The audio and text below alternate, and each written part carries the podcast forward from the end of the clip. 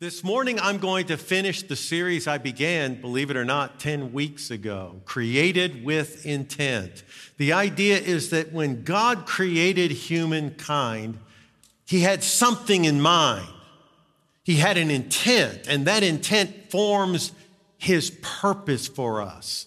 It establishes the nature of a good life, how to live a good life, what God intends for us as human beings. As we conform to that, we find we walk under his favor and blessings. If we, if we turn against that, well, we find ourselves walking, walking against the wind, swimming against the current.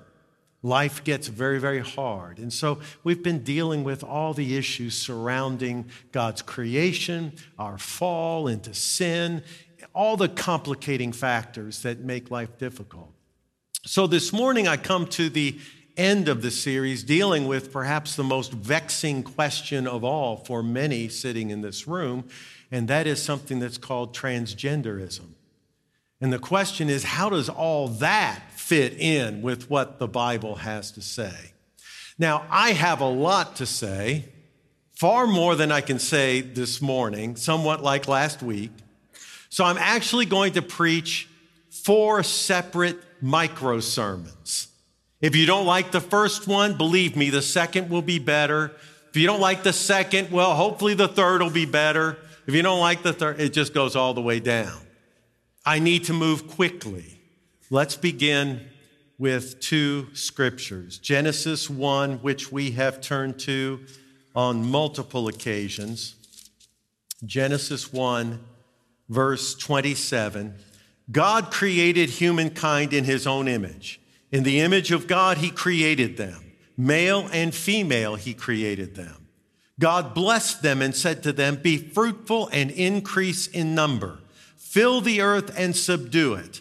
Rule over the fish in the sea and the birds in the sky and over every living creature that moves along the ground. And then over in chapter 3, starting in verse 1, says, Now the serpent was more crafty than any of the wild animals the Lord God had made. He said to the woman, Did God really say you must not eat from any tree in the garden?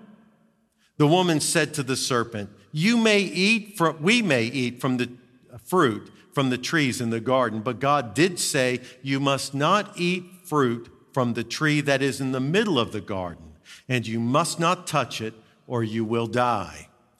You will not certainly die, the serpent said to the woman. For God knows that when you eat from it, your eyes will be opened, and you will be like God, knowing good and evil. Now, sermon number one, I have to finish up from last week. I talked about homosexuality last week and touched on a number of different issues, but running out of time, I wasn't able to highlight some resources that I wanted to share with you.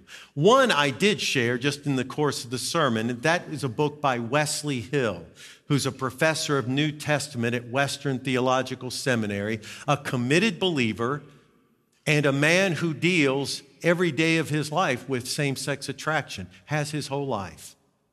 But God has worked in his life, and he is a faithful follower of Jesus Christ. I found that book to be encouraging to me with my own struggles in life, and it is a wonderful book for anyone here who deals with same sex attraction. I think you'll see when you read this book, you are not alone, and that there is hope in Jesus Christ. Now, I wanted other resources so I reached out to our own Perry Glanzer. You may not know this, even if you know Perry, but he is something of an expert in um, character and moral development and virtue. He's written on it voluminously. I reached out to him and asked him about a particular book by Mark Yarhouse. And he said, Well, let me send Mark an email and find out what he thinks. You know, some people are on the Mount Olympus of academic world and they know the others on the peak of Mount Olympus and they communicate. So he sent an email to Mark who is uh, one of the leading experts in gender identity and issues surrounding that. He teaches at Wheaton University. I think it's university. For years it was Wheaton College, but I think they're university now. And he mentioned one book called Costly Obedience. Now, this book is interesting because it, it's focused around um, research done on 300 Christians who deal with same sex attraction. These are 300 people who are following Jesus Christ, and they have had to work through some of those issues that we talked about last week in their own discipleship. I think it's important because without discounting at all the fact that God has no doubt delivered some people from any attraction to the same sex at all, for many, that is not the reality. And in the case of these 300 believers, we are reminded that the gospel is good news for everyone. And we're reminded that we must all take up our cross and follow Jesus. And we're reminded that the gospel is not, is not you must be heterosexual. The gospel is you must be faithful to Jesus. Starting right where you are, faithful to Jesus and to follow him in obedience. Just like I tried to talk about last week. So that's another resource that's extremely helpful, I think, to those who themselves are dealing with same sex attraction. The final resource, also uh, Mark Yarhouse is a co author of, is um, When Children Come Out. It's a book that gives guidance to parents when their child comes to them and says, I'm gay. Or also, the book deals with when they say, I think I'm the opposite sex. I think I'm transgender. How do you, as a Christian parent or grandparent, deal with those sorts of issues? It is complicated. Anyone who thinks it's simple and easy, they don't know what they're talking about. It is complicated. And when confronted in, with such a situation, it requires us who are parents or grandparents to deepen our faith, to have the wisdom of God, to have the love of Jesus, and to humbly work through the, the issues that, that come as a result. This is a very helpful book in part because it deals uh, with information derived from many parents who've gone through this. So if you find, if you're going through that, this is a book I think that would help you. It is not preachy. It does not, you know, give you rigid guidelines, but gives you a lot to think about, and I think is very, very helpful. One particularly helpful thing is it reminds us just how difficult it is for the child who comes out. It's important to remember that. And it's important to remember how painful it can be for them when they feel your rejection. So these are issues we have to deal with, and that's sermon one. You've got three resources that I'd recommend to you. And if you want more, just put Mark Yarhouse in the internet and you'll find other things that he's written. And from there, it just works like a web all the way out. You can find many other very, very good resources. Sermon two I want to talk about what is frequently called gender dysphoria. That is, discomfort and distress at one's gender. Someone who is male feels like they're really female on the inside and their body doesn't line up with what they feel they ought to be. Or someone is a girl, a female, and feels the opposite. And there are not a lot of people if you talk about percentages, but if you talk about total numbers, there are quite a few people who find themselves in that very distressing, difficult situation. Now, this is a, a, a, an experience that's been, you know, goes way back. It's not like it's something new, and it's been known for a long, long time. In fact, it used to be called gender identity disorder, and the name was changed in order to try to destigmatize um, the, the issue for people who are dealing with it.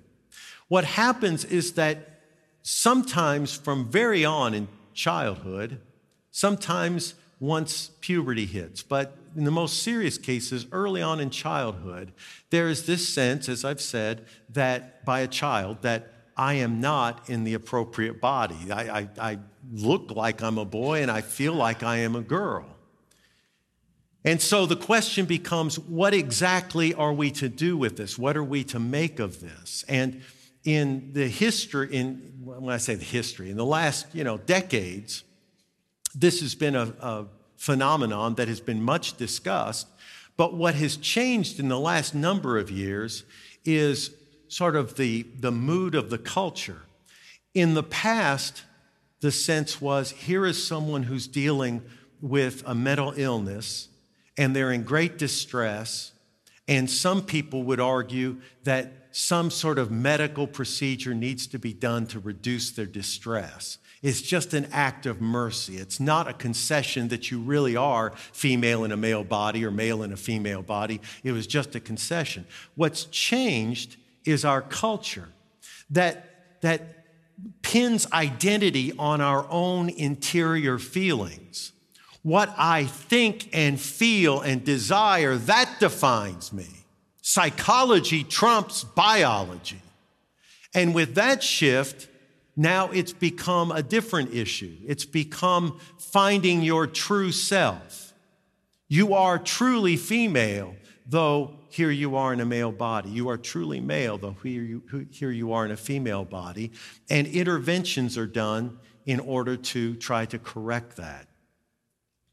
Now, many years ago, many years ago, I had a young man come see me, and he was emotionally distraught. You could see it just boiling underneath the surface. And finally, when he started telling me his story, he just burst out into tears. I mean, he was inconsolable. He was so upset. Now, I'm going to tell you what upset him. You're going to be tempted to laugh because it seems so trivial, but this is, this is not a funny story. It really is not. He was upset because his top lip was so large. His top lip wasn't large. there are women today who pay big bucks for lips like this guy had. It wasn't large. But he had something that's known as body dysmorphic disorder. I didn't know the name back then, and he didn't know that's what he had, but it was obvious he was dealing with a, a mental illness. He could not be consoled. I encouraged him to see a therapist that I trusted, that I knew dealt with some issues like this.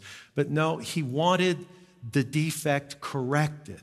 He was so distressed by it. And so he went and had a plastic surgery, re- surgeon reduced the size of his lip, and he was ecstatic for a little while. He was back to see me sometime after that. He was still distressed. Now his concern had moved to other parts of his face, and, and he realized this was never going to end. And I insisted, you need to go see this therapist, which he did which he did. Now, I didn't, I didn't look down on him for having that problem. I wasn't condemning him. I wasn't dismissing him. I wasn't disrespecting him.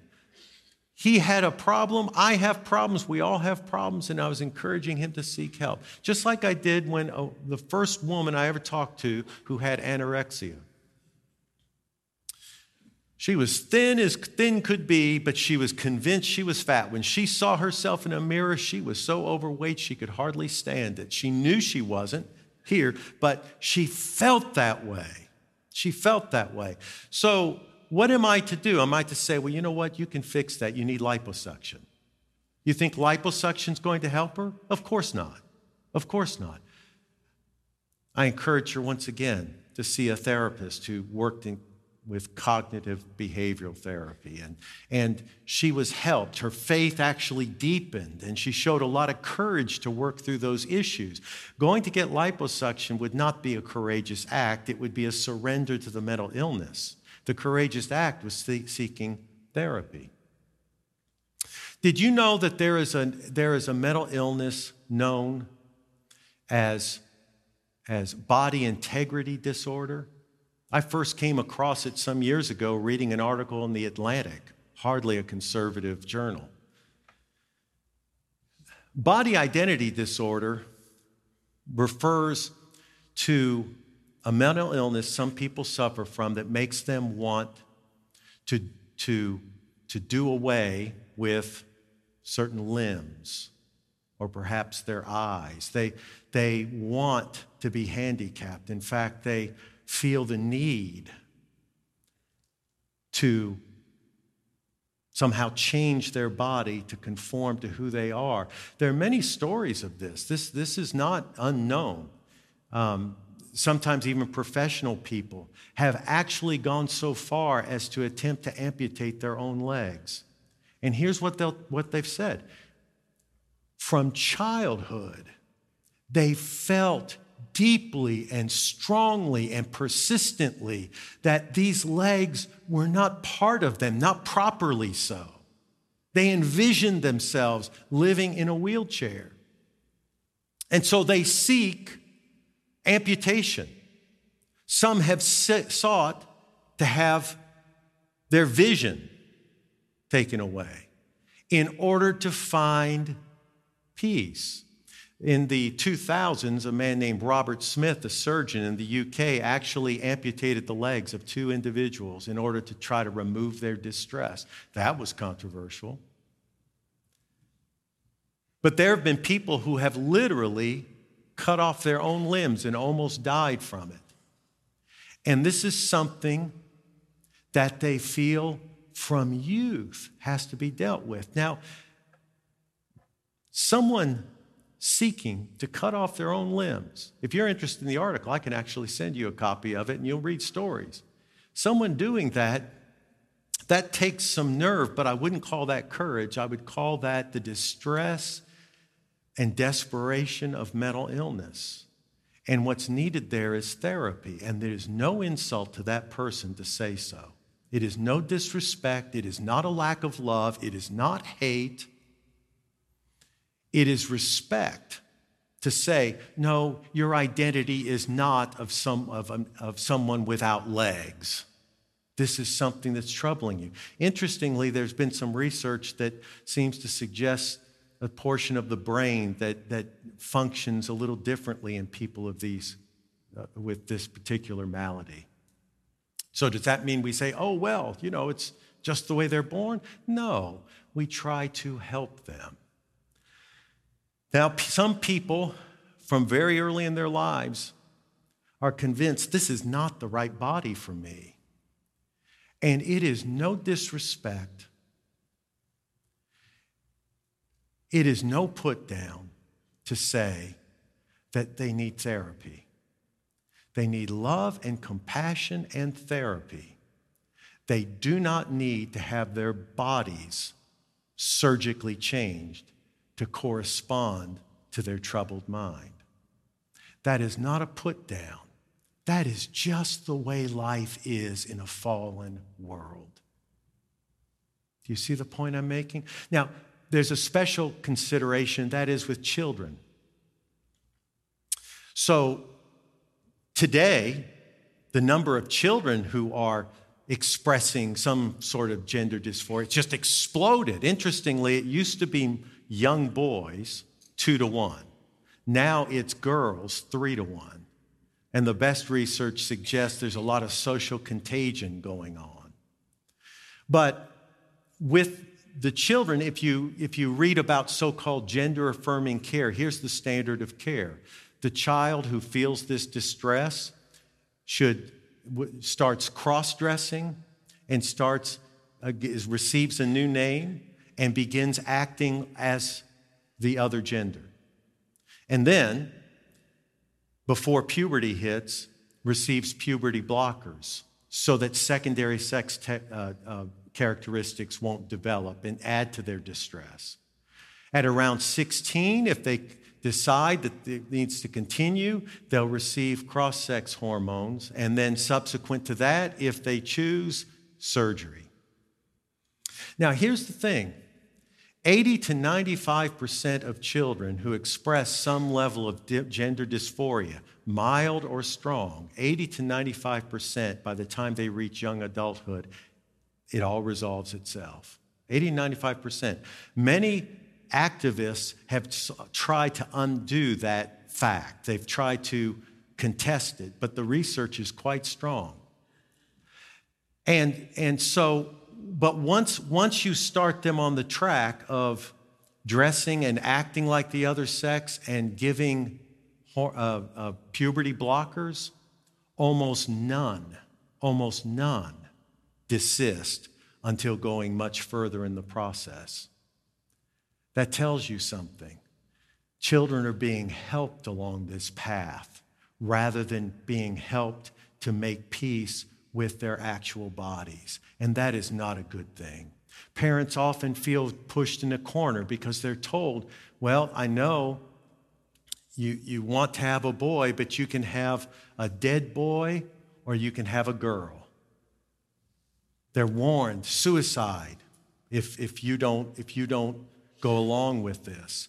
And there's no doubt that children with gender dysphoria are much higher much higher risk of suicide than those who are not. Here's the thing though studies have found that after the effort at transition, suicide remains as large a problem as it was before. So, this is a very distressing situation. In fact, in, in the UK, in Sweden, and in some other European countries, they have repudiated this whole gender affirming care process and with children, and they say we need to begin conservatively, we need to start with therapy. And the reason they do that is because the results have not borne out. But in the United States, this is still what's being pushed, and there are clinics. They've popped up everywhere now that are making millions and millions, tens of millions of dollars off of this. Last figures I saw said $1.7 billion industry, and it's going up from there in incredible, at an incredible rate. So it's very important for parents to understand that. And, and just to say another word to parents, boy, I'm in real trouble on time because I've got two more sermons to preach after this one. Um, another problem for parents is with, with or your grandchildren, you know, with your children, they have children that they go to school with, perhaps, who are going through some transition. I'm not judging the parent who often is, feels stuck and, and, and sometimes even pressured, and they don't know what to do, and they're, they're distressed, but the child's going through that. What do you tell your children? There, there, I think it's pretty easy. You tell them that God made us boys and made us girls, and that's a good thing, but some people are confused about that. And when they are, we need to always be kind to them. We need to always be kind and respectful. You know, and, and kids can get that, kids can manage that. So, when it comes to gender dysphoria, this is part of life in the fall. Remember, the fall affects us both spiritually, but it also affects the whole created order, including our bodies. What is the cause of gender dysphoria? We don't know. It's related to the body, it's related to the spirit, it's related to who knows what. Who knows what? It doesn't matter. It doesn't matter. It is one of those things, one of those, those difficult things that we do our best in compassion and mercy to help with. We don't jump on board and celebrate it as some kind of great and wonderful thing. It is not. It is not. In fact, well, I've got to move on. I've got to move on. Sermon three is going to have to really be shorter than I intended, and that is the ideological move today that says gender is a spectrum. It's not male or female, it's a spectrum. You're, you fall somewhere between male and female.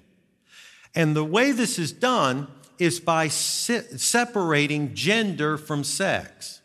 In other words, it's quite evident that, that when you talk about sex, you're talking about bodies that are structured for procreation, and you've got male and you've got female.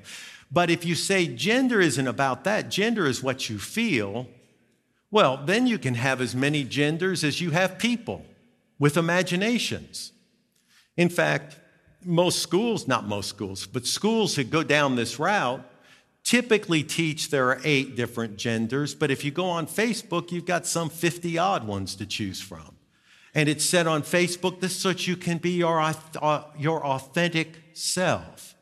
Now, what we've got going on here is something different than gender dysphoria. What we've got going on here is an ideological move. And it's a move that intends to upend all sexual norms. In a way, you want to just laugh it off because, in part, it's based on such pathetic sexual stereotypes that you think, oh, come on, we didn't get over this 100 years ago?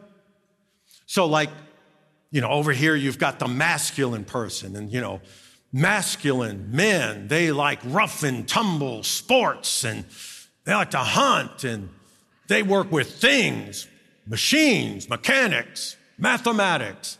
And then over here, you've got your very feminine women, and they like to dance and they love fashion, and you know, they, they're, they're just all about conversation and talk about feelings. That part's true. No, no, just, uh, oh, no. No, but here's this spectrum, okay? So the idea is well, you know, here's a guy who likes to dance. Or here's a girl who likes to get in there with vigorous sports. The guy's not completely a guy. He's kind of, you know, he's on this spectrum. Little girl. He's a little guy and girl, you know. Same thing with the girl. Oh, how, how dumb is that? That is so dumb. Can't we get beyond that? Can't girls be athletes? You know? And if a girl has, you know, a strong muscular build and maybe a strong upper body, you know, that we typically say, oh, yes, well, guys are like that. Do we have to say she's somehow less a woman for that? Give me a break. Give me a break. Same thing across the board. So it's tempting.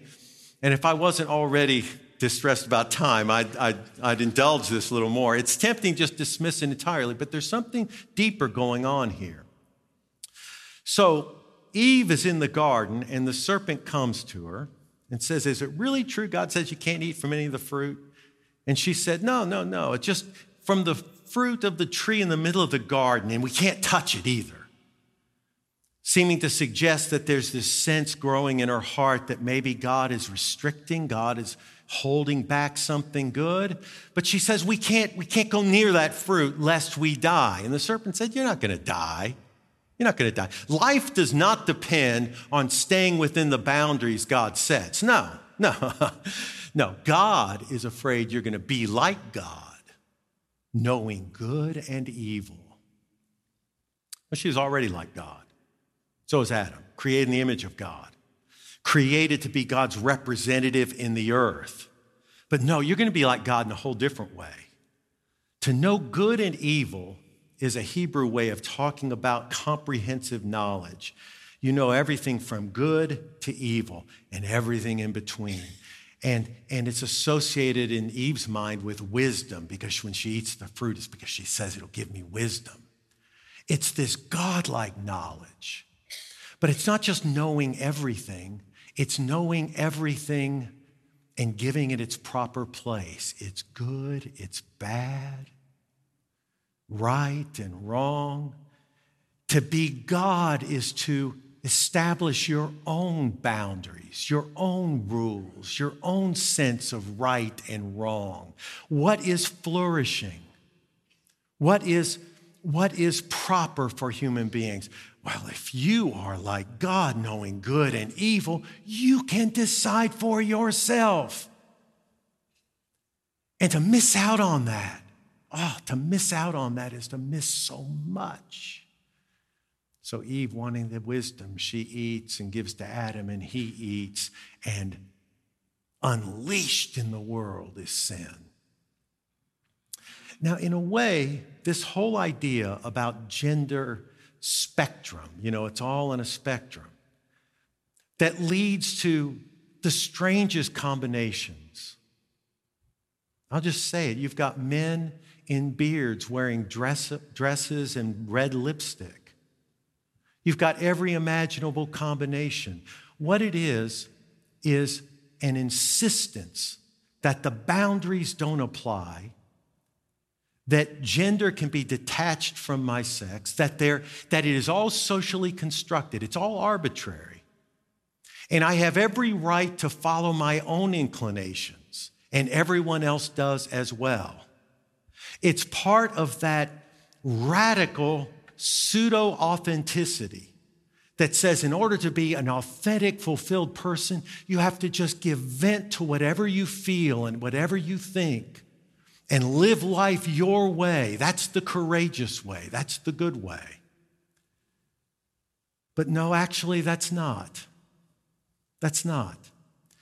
True authenticity is to find who God created you to be and to live that out. That's authenticity.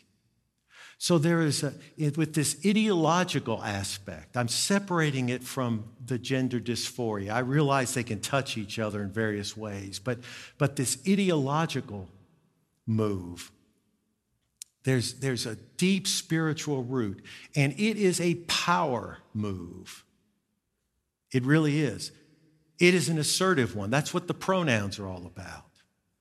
I can be who I want, you're going to acknowledge it. And so that, folks, is absolutely incompatible with Christianity. The fact is, the fact is, there is male and female in terms of sex, also gender. You cannot separate the two. There are lots of gender roles that are arbitrary, and, and those, those don't have to be imposed on everyone, but, but no this idea that it's a spectrum is simply false. My final sermon. I'm already a minute and a half over. It's this that God blessed humanity in the beginning. God created us male and female in his image, and the Bible says he blessed them. Blessing. God's blessing in the Old Testament is, is the conferring of power that enables you to fulfill God's purpose for your life. God's blessing causes you to come alive.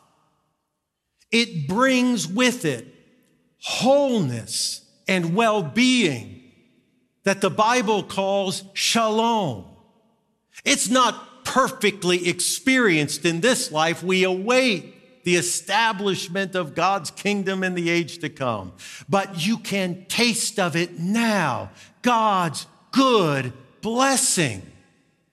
And the blessing is found by surrendering our life to Him.